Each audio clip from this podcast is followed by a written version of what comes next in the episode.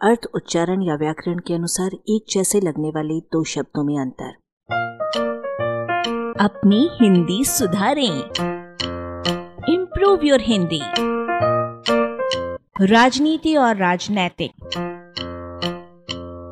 राजनीति के शब्दकोशीय अर्थ है राज्य का प्रशासन और राजनीतिज्ञता आजकल हमारे देश में राजा और राज्य अपने पुराने अर्थों में प्राप्त नहीं होते पर राज्य शब्द का प्रयोग प्रांत के लिए स्थिर हो चला है। केंद्र शासित प्रदेशों को राज्य का दर्जा नहीं प्राप्त है। यद्यपि राजा और मंत्री आजकल वैसे नहीं है, पर राजनीति प्रचलित है। शासन से संबंधित इस शब्द का पुराने अर्थों में प्रयोग किसी सीमा तक ठीक चल रहा है, लेकिन दूसरी ओर इसके अर्थ में अपकर्ष आ चुका है जो शब्द कोशों में नहीं मिलता। कुछ वाक्यों में इस शब्द का प्रयोग देखिए, वो मुझसे राजनीति खेलता है। सीधा और सच्चा आदमी राजनीति में नहीं टिक सकता। खिलाड़ियों के चयन में राजनीति प्रवेश कर गई है। राजनीति में सब कुछ चलता है। राजनीति में कोई किसी का नहीं होता।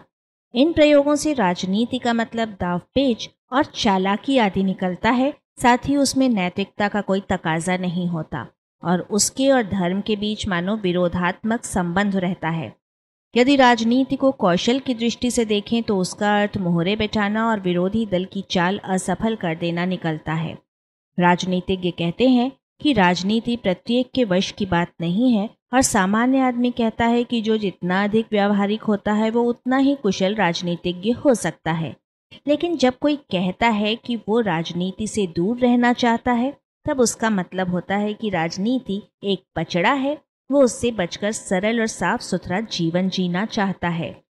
राजनीति के इस बदलते हुए अर्थ के साथ राजनीति संबंधी अर्थ देने वाले विशेषण राजनीतिक और राजनैतिक की वर्तनी की शुद्धता देखें। शब्द रचना की दृष्टि से इससे मिलते जुलते कुछ शब्द हैं नैतिक, ऐच्छिक, ऐतिहासिक, लैंगिक, वैचारिक, शैक्षणिक, शैक्षिक, दैहिक और स्वैच्छिक।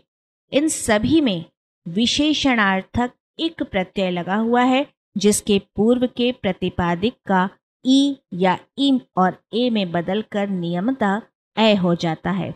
इस आधार पर राजनीतिक गलत है। आलेख, भाषाविद डॉक्टर रमेश चंद्र मेहरोत्रा, वाचक स्वर संज्ञा टंडन। अरबा की प्रस्तुति।